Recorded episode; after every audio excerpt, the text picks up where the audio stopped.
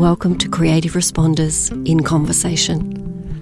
I'm Scotia Monkivitch, and this is the last instalment for the year in our monthly interview series, where we've been in hearing from people working on the front lines of the arts and emergency management sector. Next month, we'll be back with the new season of our Creative Responders documentary series, with four in depth stories about the power of the arts in disaster management. We can't wait to share those with you. Stay subscribed to Creative Responders and follow us on social media for more updates on that. Today's guest is Vivian Davidson, and this is a really special episode that I'm so pleased to share with you all. Vivian reached out to me earlier this year to inquire about collaborating with Creative Recovery Network on our Lovebox project. You'll hear all about it in our chat. Vivian's story is all about community connection and the power of thoughtful gestures of solidarity. Vivian's commitment to reaching out to bushfire affected members of her community to let them know they had not been forgotten is really extraordinary. And I loved hearing about their dedicated team of knitters and weavers who worked throughout the COVID lockdown, and also some of the really heartfelt feedback that came in from the recipients of the love boxes. We also hear about Vivian's upcoming plans to commemorate the one year anniversary of the Currowan fire and how she continues to use creativity as a vehicle to share, focus, and connect. I hope you enjoy this conversation with creative responder Vivian Davidson. So, thank you, Vivian, for joining us on our In Conversation series. I'm speaking to you from Yagara Turrbal country here in Meanjin, Brisbane, in Queensland. Can you tell us a little bit about where you live, Vivian? How long you've been in the area and the property you and your husband live on? Yeah, we live on the south coast of New South Wales in the Shoalhaven region, and we have a small acreage up in the hills behind the coastal resort town of Ulladulla. We have, um, it's part of a subdivision off an old farm, um, and it has a bit of remnant bush, a small creek, and a wonderful view of Pigeon House Mountain. We are the classic baby boomer tree changers. we ran away from the city in 2009. And I've always wanted to live close to nature. That's always been important to me. And so we spent all this time building the property up, the gardens, and trying to restore it to something that would make really good habitat for all the local flora and fauna. I'm particularly fond of birds, and we have the birds come out of Morton National Park, which is very nearby, and come and visit us. So we've learnt an awful lot about growing natives and um, supporting the fauna and flora. Oh, it sounds like a paradise. Our visitors think so, yes. well, that the whole uh, South Coast region was significantly affected by the bushfires that came through the area last summer over the Christmas New Year period. It's a pretty traumatic um, time. What was it like for you and your community during that time? Um, I guess it would have to be the most devastating thing that our community's ever experienced, both at the personal level, the ecological level, and, and again economically. Um, we were harassed by the Currowan fire, which became a massive fire. It started in, in late November, about 11 kilometres from our place. It then spread over, over two months um, right across the Shoalhaven area, burning out 500,000 hectares of countryside. It's extraordinary when you have it in numbers like that, isn't it? Absolutely. We we were just sort of in shock, but we were also stressed because it really did feel like this monster was stalking us continually. The fire directly threatened our property on three separate occasions. One in the first few days because it had started fairly close. The second time just before Christmas when the fire actually did reach our property and burnt part of the bush and burnt a lot of uh, areas around us. But the thing that kind of saved us then was that there had it was the southerly change that blew it up onto our property, and that meant it was a cooler burn. So the tree canopies around us were intact, and that actually is what helped save our particular animals as well as making it easier for our, our buildings. So, in the collection of houses at the part of the street where I live, we all did survive with our properties and buildings intact, even though there were partial burns all around us. And then the fire kept raging through the district, and then on New Year's Eve, um, when it was particularly hot with westerly winds, it came back and took out so many more of the coastal villages, including Conjola, where a, more than 100 houses were, were burnt down in the most horrific fire that went right through the canopy and left nothing but sort of bare tree trunks. Um, and four days later, it came back up um, from the coast up this ridge line to where we are. Um, again, it came brought by the southerly change. It, it was really frightening then because the it was a firestorm. It, the wind turned into a whirlwind and it was spewing fire and branches all around the place. So fires were opening up. Um, the uh, the road was became impassable. We couldn't drive out. It was far too dangerous. Um, but again, because it was a southerly change, the spot fires were able to be put out, and our neighbourhood again survived. So we personally have an awful lot to be thankful for, but two kilometres away, that's when some of our neighbours again lost their houses on the third wave of, of fire front. Um, and they, they really suffered severely and lost their homes. Um, the next morning, when we went out, we couldn't. We were able to get back into town, but we couldn't go and visit people nearby because the, the the roads were blocked, and we didn't really have any idea how they were getting on. Hmm. It's amazing, isn't it? That I think the, the just the longevity of the fire process um, this season was so extraordinarily wearing on people. Not uh, not just the impact that you you experience from the burn, but the con- continuation of that over such a long period of time. Yeah, I think we were all very stressed. Um, I think that was the hardest thing. Keep thinking, when will it end? How many times do I need to pack up? Um, we camped even away from the property during the worst weeks. Um, and you know we didn't sleep uh, at, at the property. We would go away in the evenings. Everybody was stressed. We would, you know, obsessively look at the um, Rural Fire Service app to see what the fire was up to next. Um, and the smoke, you know, we couldn't see the mountain for a month at a time because of the smoke. So yes, we were we were. I think the whole community was quite exhausted. So, and the fire mm. didn't get extinguished till about February the eighth. So. Mm. It was a long season. Mm, well, it's interesting thinking into the future. You know, they talk about um, the impact of high performance activity, and that's really what that is. You're in a kind of a high state of activated performance mm. psychologically mm. and physically and emotionally. You know, how do we how do we maintain that? And if this is going to become regular, that's a huge pressure that we're all going to have to to uh, manage into the future, isn't it? This idea of cascading impact.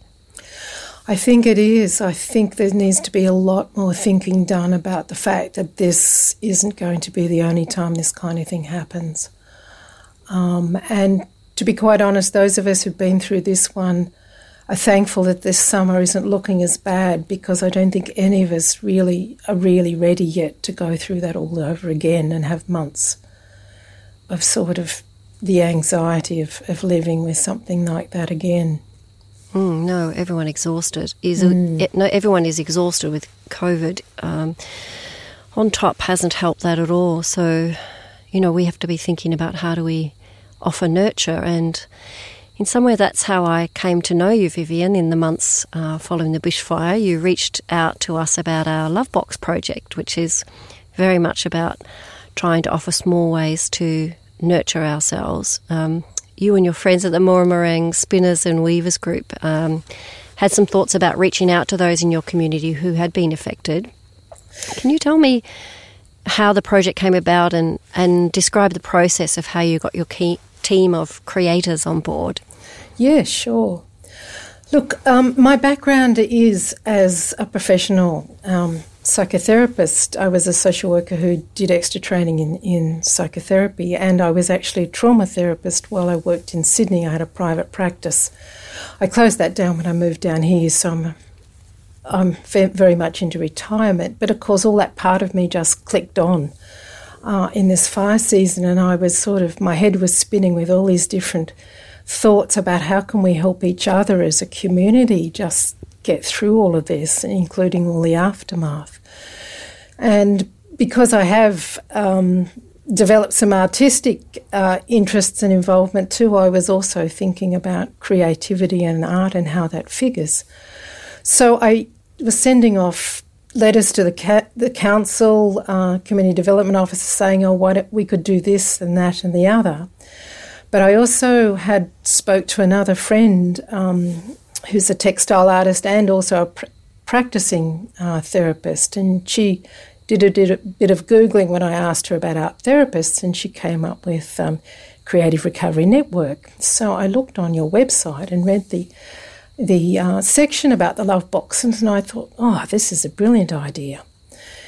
One of the things that I guess really impressed me about the concept is that even though I've dealt with trauma at the professional end, one of the things that I, I really know and very convinced of is how much caring community can really make a difference to people's ability to recover from trauma and disaster.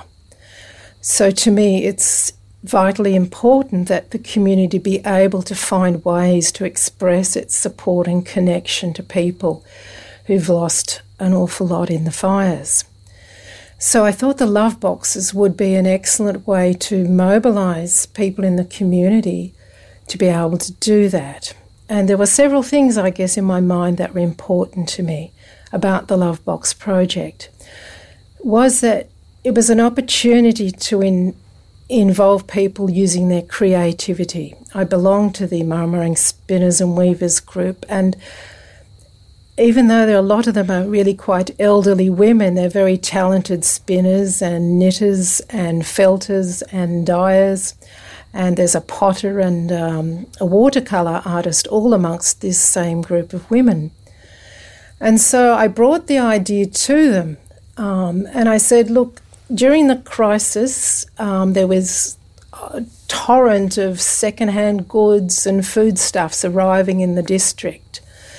And it became a bit of a problem, particularly some of the poorer quality stuff.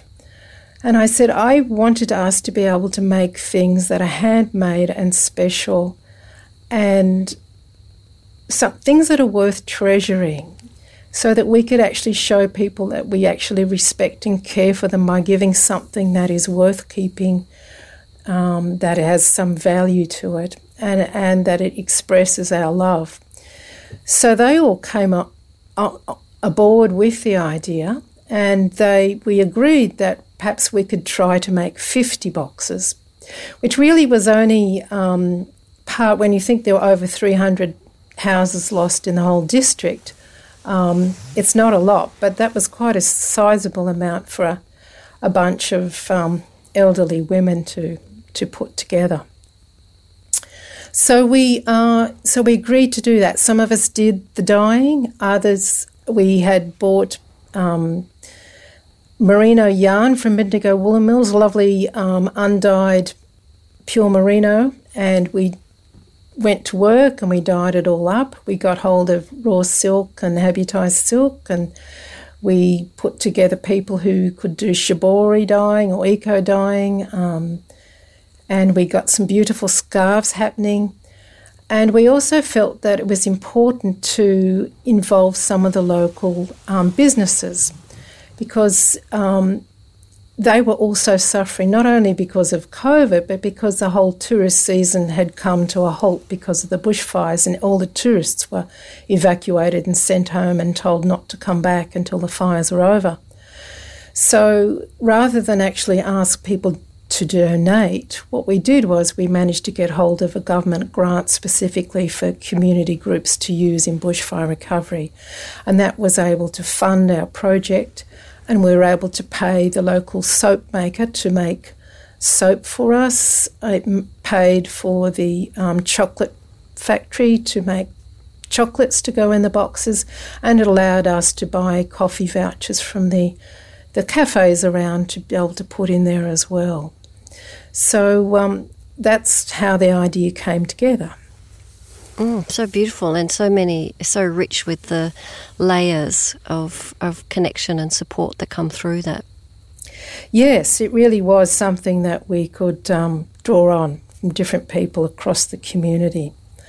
So, mm, and I think it's um, I think it's really interesting that we talk about showing respect and care to people through offerings of beauty and connection. Um, and I think often donations are are kind of random without much sort of thought about the people who are receiving them.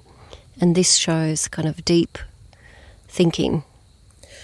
Yeah, I, I think that, as I said, we, we saw the sort of the worst of, um, yeah, as you said, sort of random giving to, to something. And, and um, we did as the project suggested that we wrote, we hand wrote inside cards that were handmade with watercolours from our watercolour artist of nature scenes. And we wrote to the recipients and we said to them, look, we know um, and understand um, how isolated you've been over the past few months. We haven't forgotten you. We want to know that we're trying to express our concern and support for you as you continue the process of building your lives. And one of the things I guess was in my mind when I started the project, it was deliberately timed for winter because I knew that in the immediate crisis time when all the community services, the mental health, the government services were all frantically busy helping people just survive the initial um, disaster, I knew that all that would eventually evaporate and people would be left to keep struggling on by themselves. And usually, winter um, and full of all the delays of trying to clear their blocks and get going again. I knew winter would be a particularly difficult time for people. Mm. So, a layer of cold and dark. Cold and dark and, and loneliness, mm. and goodness knows whether they still had any, had any decent heating in whatever they were living in. Um, so for me, it was quite strategic that we planned the gift boxes to be distributed at the beginning of winter. Um, and that turned out to be um, a very important thing to do. Um, so we had several months to get it all together. And then, of course, COVID hit, which made things kind of yeah. So um, all of this work was happening with the lockdown. So many um, of the knitters you were doing that you had kind of brought on board all of your co-collaborators were in their own homes in their own little bubbles did you get any feedback from them about this and what they got what the layer of the project added for them in this time yes i did I, I quite a few of them. We, we went not only recruited because we ma- ended up making actually 75 beanies. hmm. We re- recruited other knitting groups in the community, the knitting groups um, attached to some of the churches and the, the shop in town, the wool shop. Um, and so there was a whole army, really, of elderly ladies, some of whom were in retirement villages and what have you, who were off, often very isolated because, again, the emphasis was making sure that old people didn't get COVID. So uh, we actually were giving them something quite meaningful to do, and a lot of them would, you know, do 10 beanies or so um, knit for us. So, what the more able of us did was we'd parcel up some balls of yarn and ring people up and say, We're going to drop it at your gate at a certain day, and they would pick it, come out and pick it up sometime, and then we'd come back and pick it up from their front gate two weeks later, and, and some of them just really said they appreciated the opportunity to, to contribute in spite of the fact that they were so isolated. So it really was great for all of us doing it. Some of us learnt new dyeing techniques, some of us just had the chance to do something creative um, during a difficult time of lockdown. So I, I think those of us who got involved were really just got the benefit of doing of it as well as the recipients. Hmm. Yeah, the participatory process is is generative unto itself, isn't it? Mm. Yeah, mm. definitely. So once you got all of the items together, how did you organise the distribution of the boxes? Who, who, did they go out to? Like, was there a process that you had around that? Yeah, there was two two aspects. First, that we sat down between us and figured out how many people that we knew as within our group um, who had lost their homes. And we came up with quite a few um, names and families. And so we were able to parcel up boxes. And because we knew them, some of them we, we could sort of try to guess what kind of colours they might like. Um, and we did that and put names on it. And then we had one or two of us would go around and drop them off to the various destinations. Um, and then we had about at least 20 of the 50 boxes that for people who we didn't personally know, but we knew that the, the ongoing mental health team um, for the bushfire recovery would be making contact if they hadn't already. So we said to them, Would you be interested in distributing the rest of the boxes for us? Um, and so, in conjunction with the Conjola Recovery Group, because I guess the community at Conjola really had the worst and biggest number of people who, with losses, um, they got together and they came up with um, people that we could they could deliver the boxes to. So, it, in that way, we not only covered the people that we knew, we also made sure that um, we're also covering people for whom it would be very emotionally significant because the um, the mental health services were aware of you know the extent of losses and and trauma for some of these families. Mm. Well, the one year anniversary of the fires is is coming up, and you've now turned your head to another creative project, Vivian. It's a little bit bigger in scope than the love boxes, but uh, can you tell me about what you've planned to commemorate the anniversary? Yes, um, it is. I'm planning what a community recovery art exhibition, and I'm timing it for um, the first week in January, which is really the anniversary of the worst of the fires in this district. Um, I guess what went on for me was that since the fires, I've been doing my own artwork, but in a sense, my own recovery process. I've been commemorating some of the burnt um, trees and branches and, and leaves, even from off my own property and, and around about me, and combining them with some of my felting to make artwork about that. And I've also been doing other um, sculptural felting. So I've gone through my own process of using art to express my own reactions to what's happened. Um, and I spoke to some other artists who friends who've been doing similar. But I'm also aware that we were dealing with our own, I guess, what you'd call eco grief. But there are other people around in the community who were really um, struggling with that hugely. Those who have chosen to live here because the bush is really important to them, both within the Indigenous community and amongst a lot of other nature lovers and, and nature groups. Um, and because I'm connected in with those, I thought that I wanted to do th- three things, if possible, in this art exhibition. One, I wanted to find artists who've experienced the bushfire season and could tell their own story in an artist statement, as well as contribute artwork or maybe nature photography to the exhibition. That um, I would recruit things like BirdLife Australia, the local branch, the local branch of Wildlife Rescue, and maybe the Land Care Services to do an educative component that we can integrate into the exhibition around what's happened to um, the fauna, the flora, um, the birds, um, because there's been so much interest now. I guess it takes a disaster for people to realise how much they actually value um, the bush habitat and how devastated they were at the loss of all the birds and animals.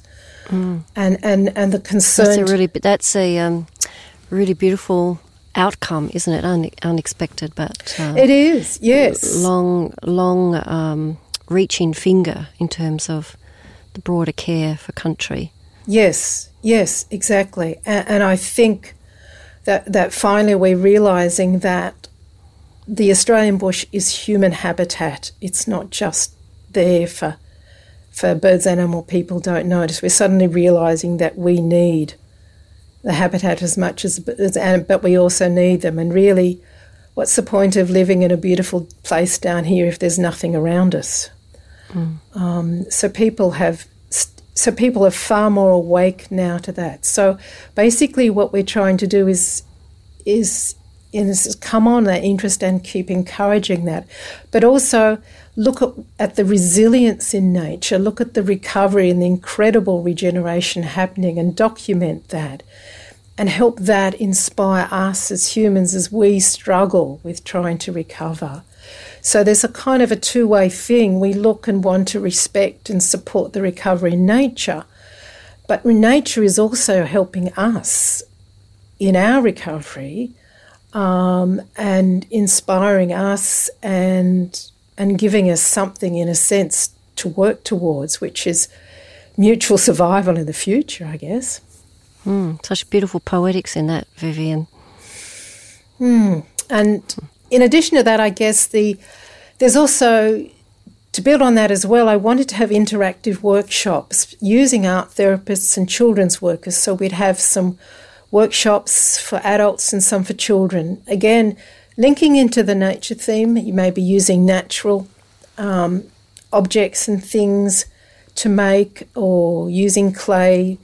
Um, and giving people an opportunity to have a hands on and creative experience um, and because the mental health services have been saying, you know, we've got the anniversary coming up, we need to be able to sort of tap into what's going to go on for people emotionally, Lifeline has actually come to support and fund this project that I've been sort of developing um, and provide a lot of the publicity backup for me, as well as help me have trained volunteers because my idea is that while the exhibition is on, it'll be on for about a week, we'll have people who can just be present at the exhibition who are trained kind of listeners who will allow people to talk about their story as they look at what's on the walls around them and react to that, saying, Oh, yeah, that's like what happened, or yes, that means something to me, or what have you. So,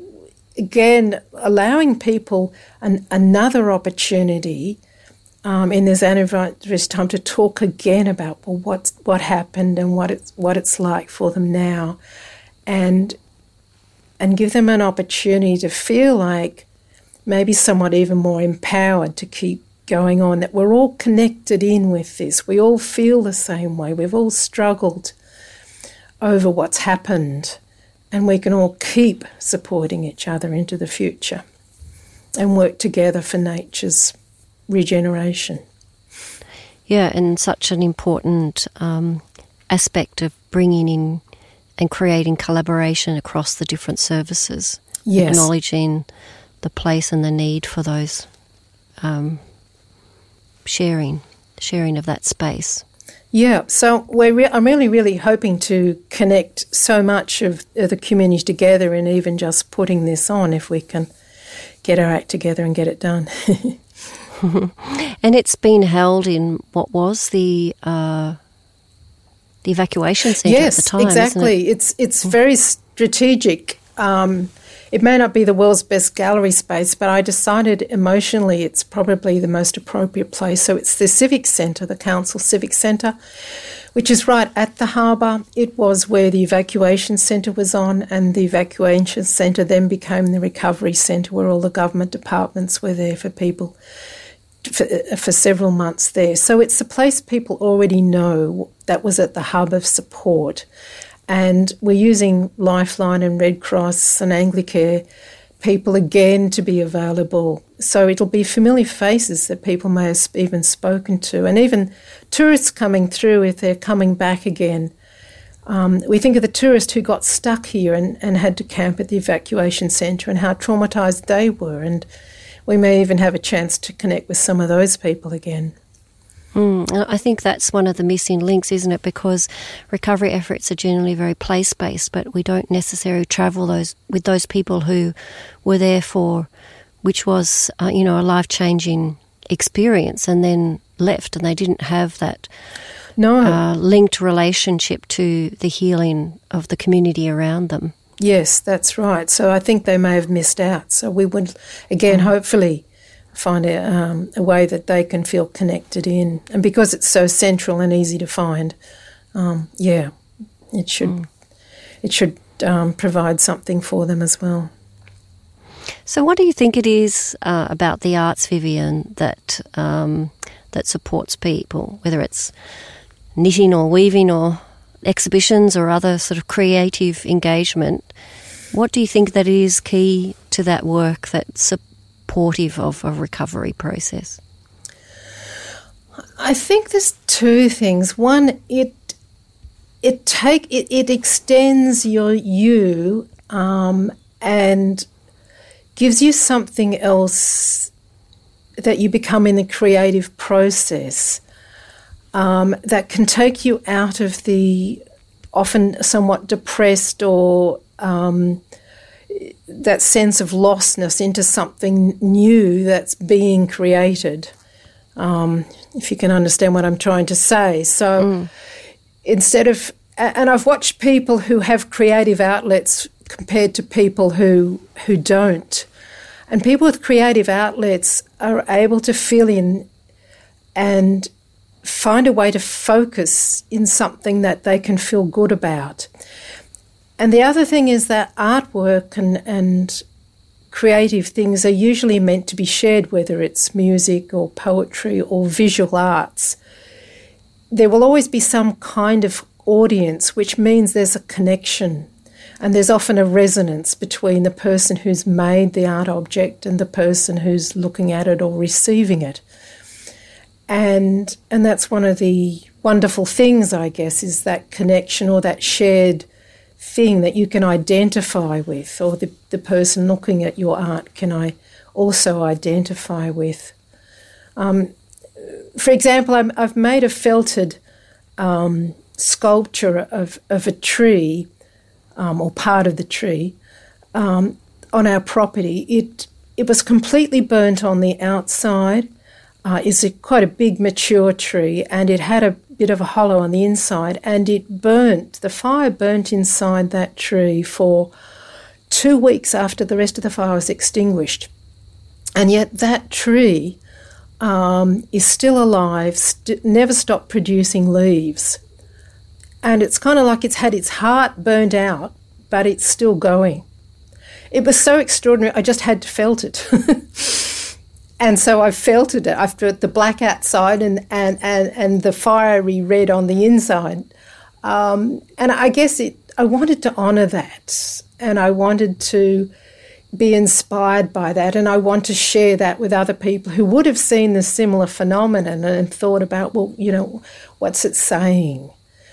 So it's it's I guess it's those messages that we, we can transfer as well as that, as well as have something that that, as I said, extends who we are. We've become someone who can produce something that is um, perhaps worth treasuring.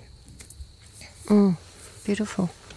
So you um, you got some feedback from the love boxes, Vivian. Would would you care to read some of the messages that you received back from your community?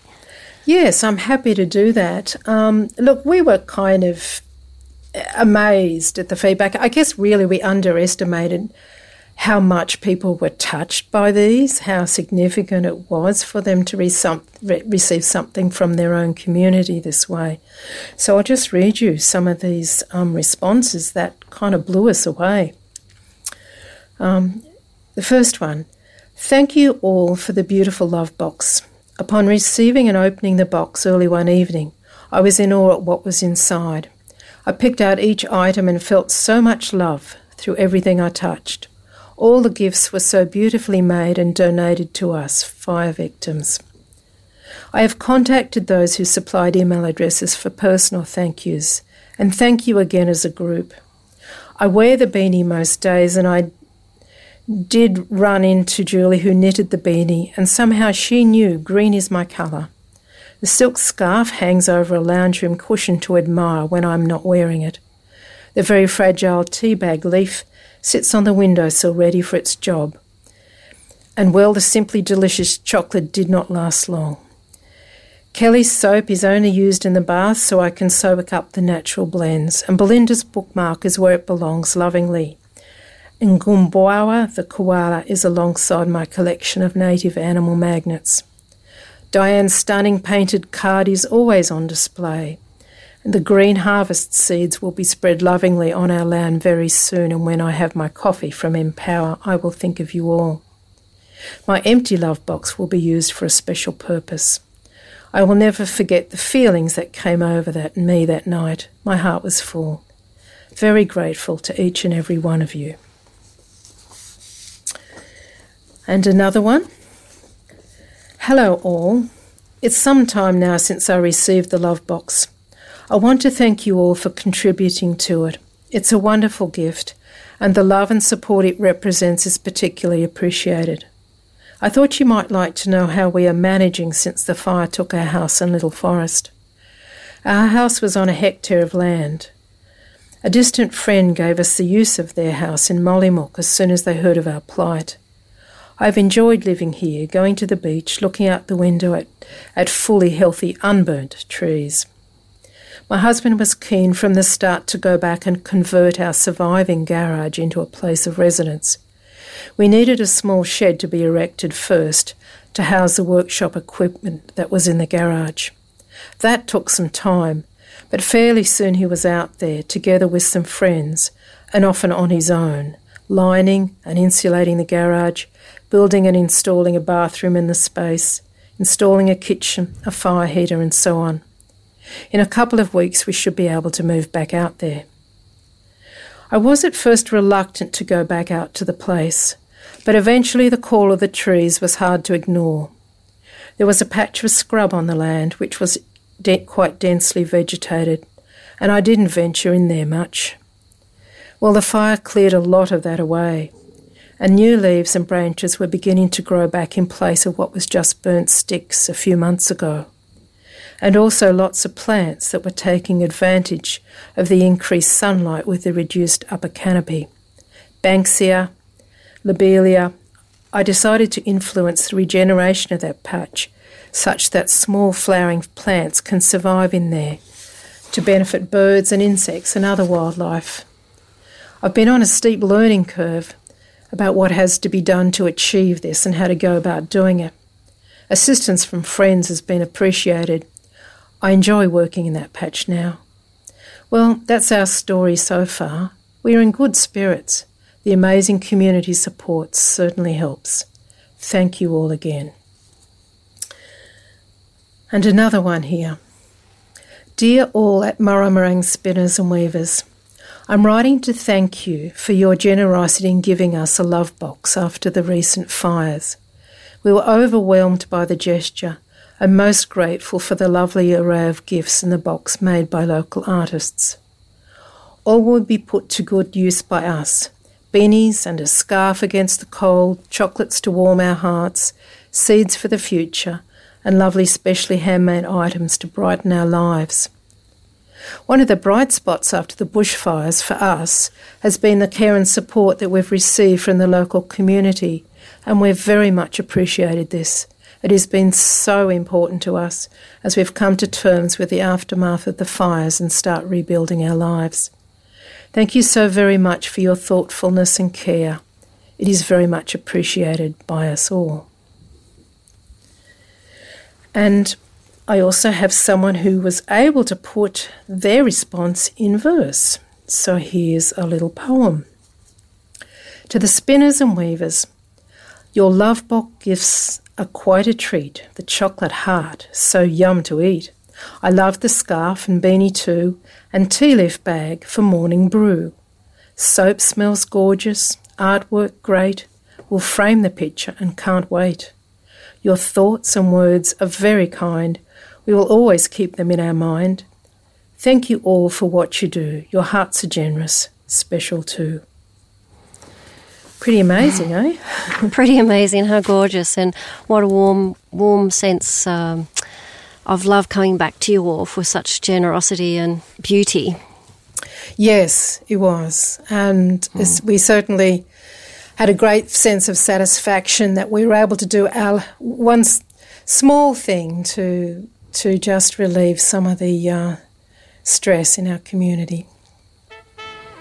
Mm. Well, thank you so much for sharing your stories, Vivian. It's um, it certainly evokes a very rich connection, and um, you know the work continues, and we hope that we can continue to support you in any way that we can. And I think um, the work you're doing is pretty extraordinary. So, thank you uh, for sharing those stories with us. It's been a pleasure.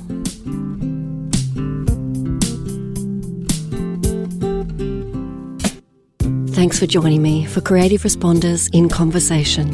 And special thanks to Vivian for taking the time to speak with me. If you would like to be involved in the Lovebox project, you can in many ways. Send in beautiful ideas, things to add into boxes, supporting the postage, or as Vivian has, coordinate the development of your own group to gather materials to build your own individualised boxes. You can find more details on our webpage at creativerecovery.net.au under the Key Projects section, and we'd love to hear from you. This podcast is produced by me, Scotia Monkivitch, and my Creative Recovery Network colleague, Jill Robson. Our sound engineer is Tiffany DeMack, and original music is composed by Mikey Squire. Special thanks to Jess O'Callaghan and the team at Audiocraft. The Creative Recovery Network is assisted by the Australian Government through the Australia Council, its arts funding and advisory body. Thanks for listening.